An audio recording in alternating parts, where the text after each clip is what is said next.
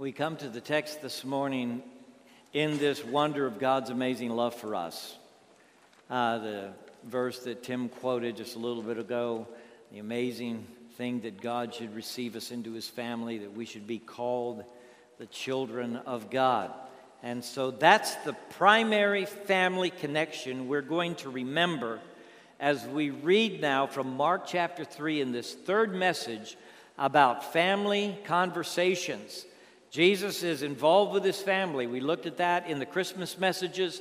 Now we're looking at it uh, during his adulthood. We looked at when he was 12 years old. We saw his miracle at the wedding at Cana last week. And now today, Mark chapter 3. So if you have your Bibles, it will also be on the screen. I'm going to start with verse 20. All right? And this is one of those interactions with his family. And Jesus' family had some tough interactions, let me just tell you. So if you think your family's unique because you have stress and strain, it's not unique. This is common to families. Listen to this. Then Jesus entered a house, and again a crowd gathered, so that he and his disciples were not even able to eat. When his family heard about this, they went to take charge of him, for they said, He's out of his mind. And the teachers of the law who came down from Jerusalem said, He's possessed by Beelzebub, by the prince of demons. He is driving out demons. So Jesus called him over to him and began to speak to them in parables. How can Satan drive out Satan? If a kingdom is divided against itself, that kingdom cannot stand. If a house is divided against itself, that house cannot stand. And if Satan opposes himself and is divided, he cannot stand. His end has come. In fact, no one can enter a strong man's house without, without first tying him up. Then he can plunder the strong man's house. Truly, I tell you, people can be forgiven of all their sins and every slander they utter, but whoever blasphemes against the Holy Spirit will never be forgiven. They're guilty of an eternal sin. He said this because they were saying, he has an impure spirit. Then Jesus' mother and brothers arrived. Standing outside, they sent someone in to call him. A crowd was sitting around him, and they told him, Your mother and brothers are outside looking for you. Who are my mother and brothers? He asked. Then he looked at those seated in a circle around him and said, Here are my mother and brothers. Whoever does God's will is my brother and sister and mother. So we have here one of those encounters, an intriguing encounter. We can't talk about everything in the passage, but I want to talk about the family connections for a minute. And especially starting out with the notion that he was not eating. Okay? The gospel writer records that Jesus was not eating. There were so many people in the house that he wasn't eating. He and his, he and his disciples were not eating. It's the job of family to monitor your diet. All right? I'm sorry, kids. It's just that way. Teenagers, husbands, older people, young people, it's the job of family to monitor your diet. Families do that. That's what families do. Other people in your life, people at work, people in school, they're not looking over your shoulder, examining what you eat all the time. But that family, they watch your plate. And it's important. That's the most intimate connection that you have. And so families feel like they have the responsibility and invitation to intervene if you're not eating right. Now, food's a big thing in the New Testament, and I'm not going to apologize for talking about food. I am a Baptist preacher, and I like food. The first temptation in the Bible, in fact, was a food temptation. It was about the fruit of the tree of the knowledge of good and evil. Don't eat that fruit, you surely die. They ate of the fruit. The first temptation of our Lord after he declared his ministry was to change the stones into bread. He'd been fasting for 40 days. That was the first temptation. So you see, food played a part from the very beginning in the ministry of Jesus. In fact, last week we looked at a food miracle the changing of water into wine. It's not the only time that people got concerned about how Jesus was eating.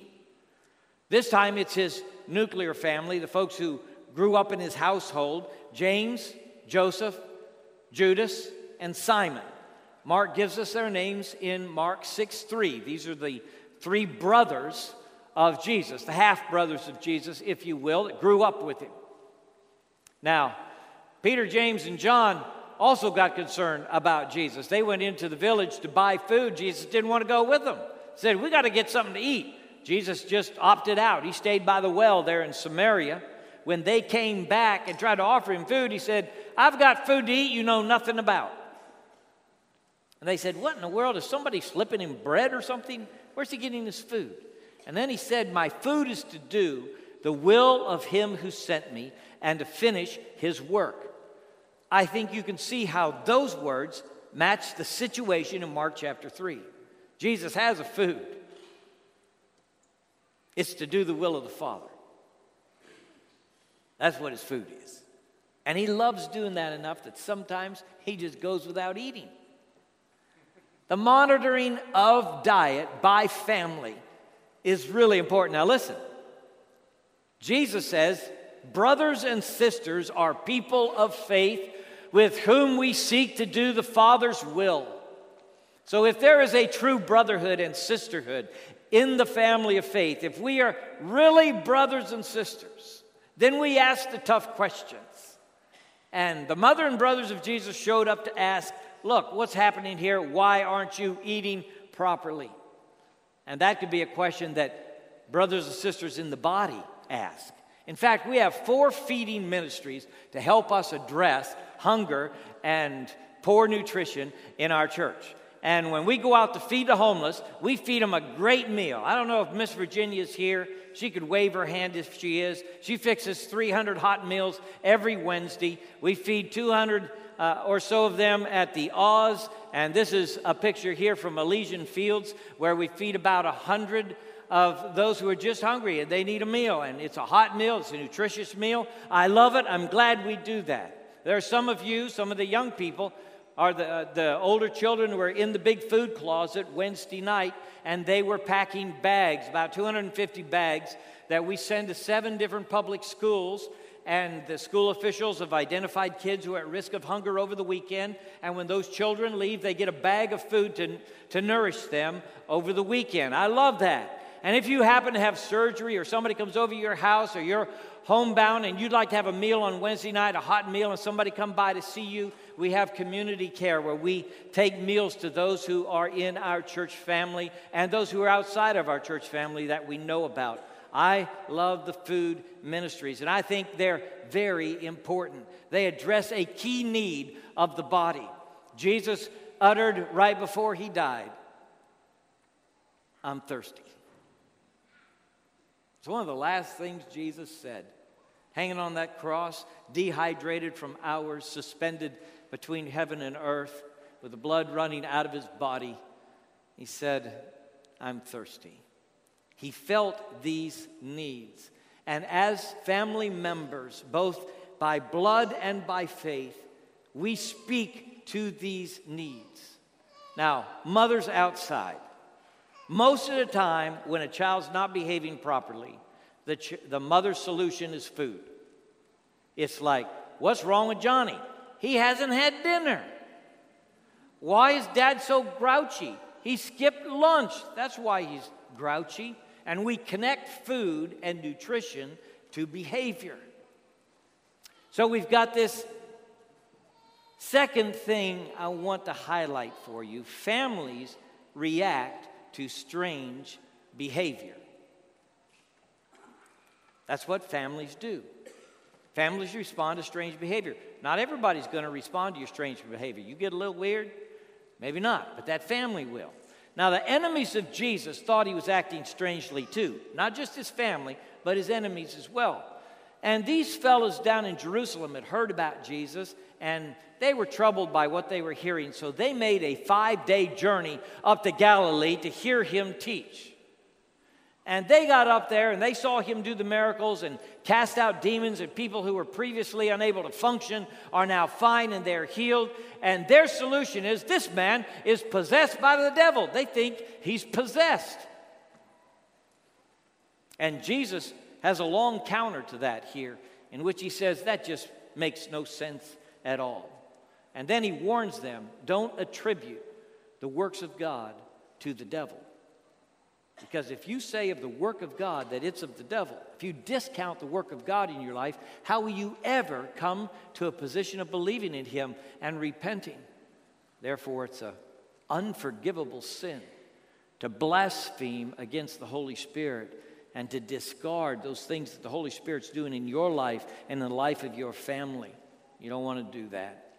It seals your fate to attribute the works of God to the devil. And that's what these authorities were doing. The family has a different solution. They think it's his glucose level. He needs some sugar, he needs caffeine, he hasn't been by Starbucks. He's been locked up in the house, he needs some food. That's their solution.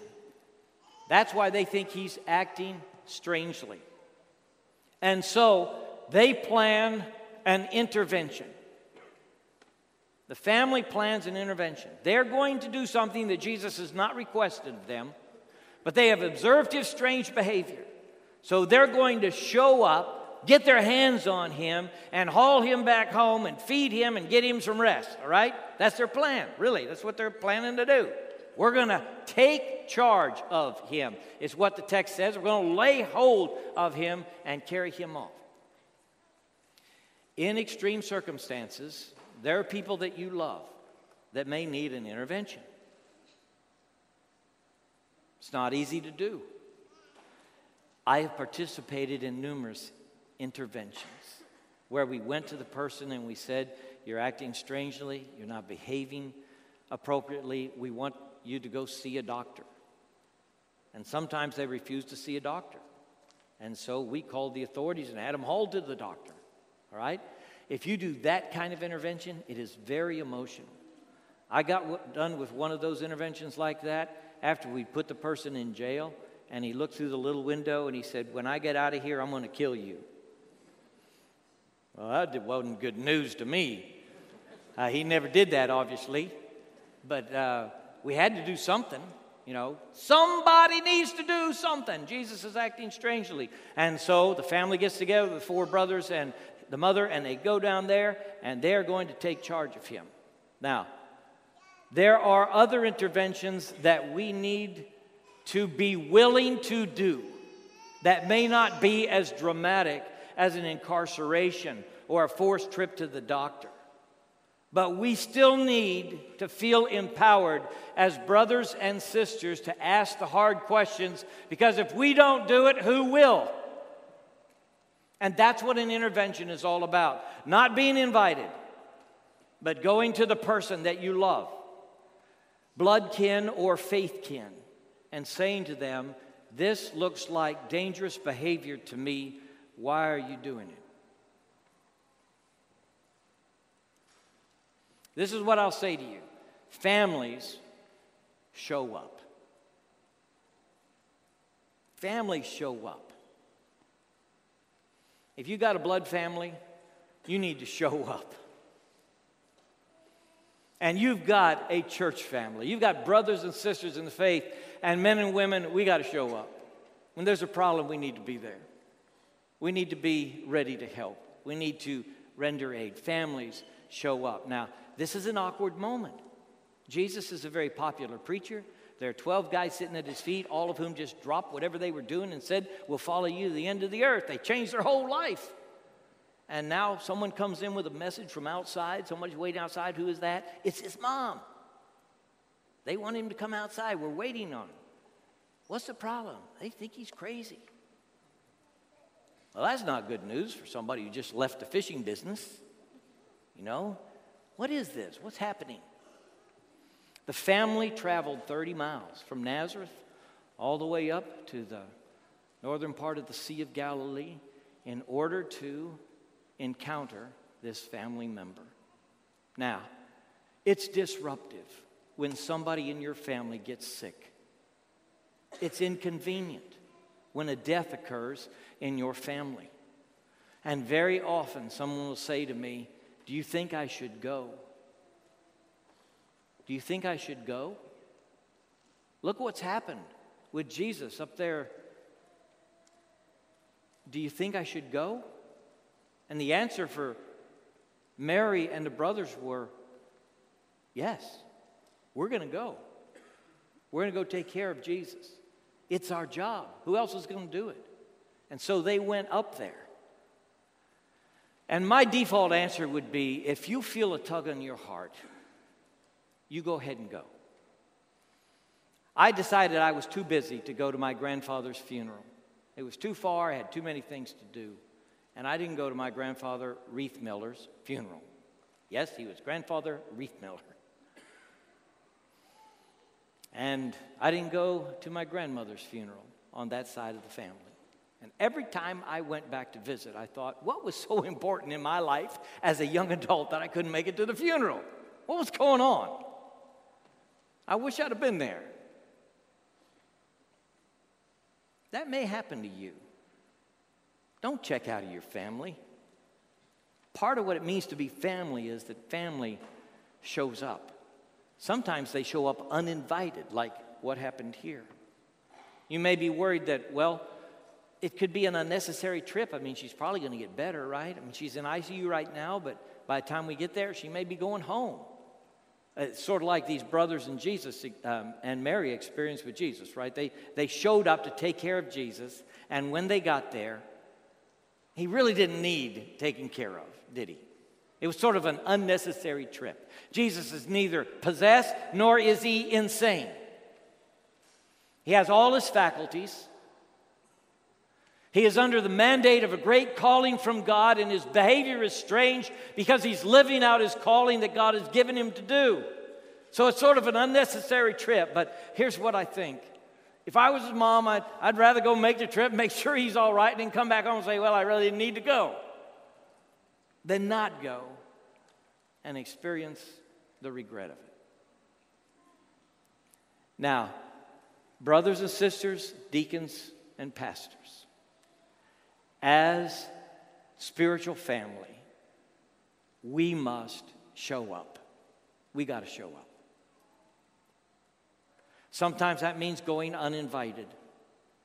Sometimes that means initiating a conversation that is difficult with somebody beside you in the pew or somebody in the circle in that small group. But we got to show up. How can we be family if we don't show up? Jesus said, I'm initiating a new order in the world. I'm creating my church.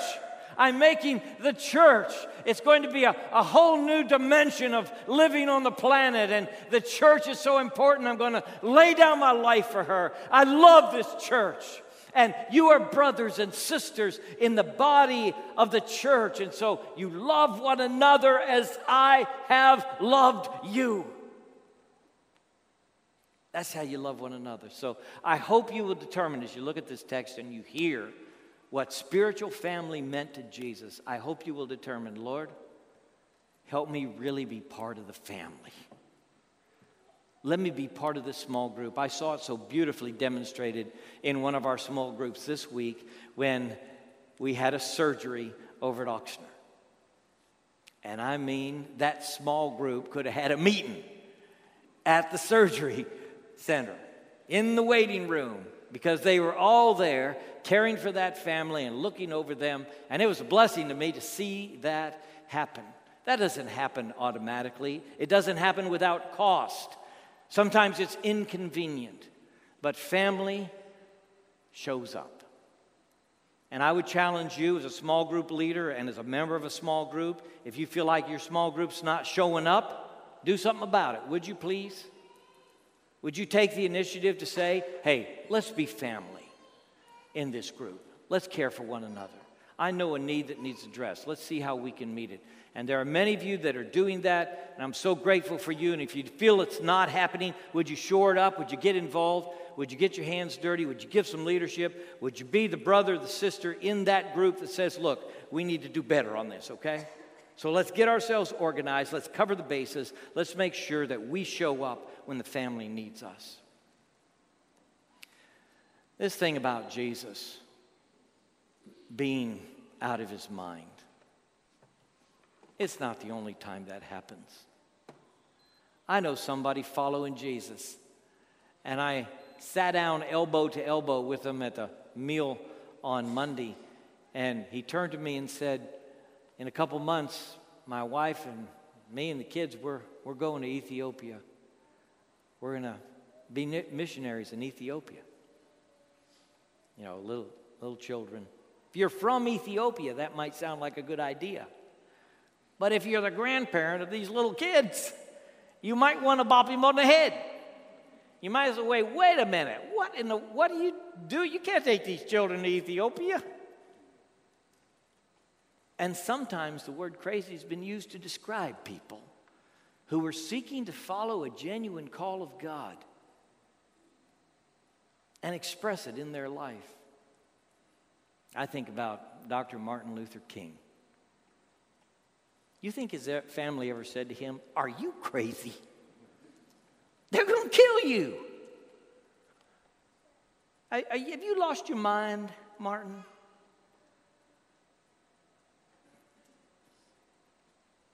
Did you ever hear anybody say, that Martin Luther King, he's possessed? He's of the devil. He's trying to destroy our country. I was about this tall when he was making waves in this country. And all unapologetically, I want to tell you this man had the courage to speak up against an injustice that had reigned in this country for hundreds of years. The dehumanizing of a whole race of people who were never allowed in to fully participate in the promise of America. And he said, This cannot be. This needs to change. And he raised his voice, and it made some people so mad they wanted to kill him. And others thought he was crazy. But in the end, he achieved a change in this culture that we needed to make. And today, we celebrate it. And the first black president is going to leave office this week after eight years in office. Can you imagine? I am grateful for the prophetic role of Martin Luther King, bringing, yes,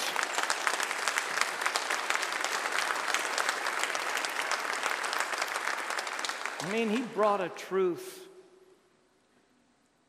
front and center that we needed to hear. And many of us were little, so it was our culture that needed to hear it. But if you are a prophet, if you seek to do God's will, if you have a burning message in your heart and you're gonna, you're gonna go change things, somebody's gonna say, Have you lost your mind? You can make a million dollars doing this other thing. You're gonna go to Ethiopia? What's wrong with you? Some people will say it's a spiritual malady, some people will say it's a mental malady. And all you're doing is saying, I'm going to follow Jesus. Wait a minute. You're going to follow that guy that ended up naked and dead on a cross? You going to follow him? Are you going to follow him? You want to sit in the prettiest place and have all the most, all the comforts? That might not be the best idea is to follow this Messiah who died naked on a cross, who says to you, You want to follow me? You deny yourself. You take up your cross daily. That's how you follow me. He laid down his life, he just laid it down. Why? On our behalf. Because he loves us. How do you follow that? You lay down your life on behalf of others because He loves you and you love them and Him. And that's the call He gives us to live beyond yourself, your own self interests, your own goals, your own notions of how things ought to be, and to surrender your heart, soul, and mind to the one who is Lord. If you say Jesus is Lord today, I don't know what it will cost you, but it really doesn't matter The only way you come to Him is to say, Jesus is Lord. I'm a mess. I need forgiven. I believe you died on the cross for my sin. Lord Jesus, come into this wrecked life of mine and forgive me and make me new. And you just surrender it. You give it to Him. And the amazing thing is, when you give it all to Him, He gives Himself to you. And you have a life exchange, a life for a life. The life I now live, Paul said, I live by faith in the Son of God who loved me and gave himself for me. So you don't count the cost anymore because Jesus paid it all. Bow with me, please. If you've never trusted Jesus as Savior, as you bow your head and close your eyes, would you just say a prayer unto Him? Lord, I know I'm a sinner. I believe you died on the cross for my sin. Please forgive me, and I receive you as my Lord. Would you trust Him in this moment? Whatever He says to you, do it in this time of response. Lord, we pray that you will do your work in us right now. We open our hearts to you. We want to hear from you, and we want to listen. We want to understand. We want to obey. In Jesus' name we pray. Amen.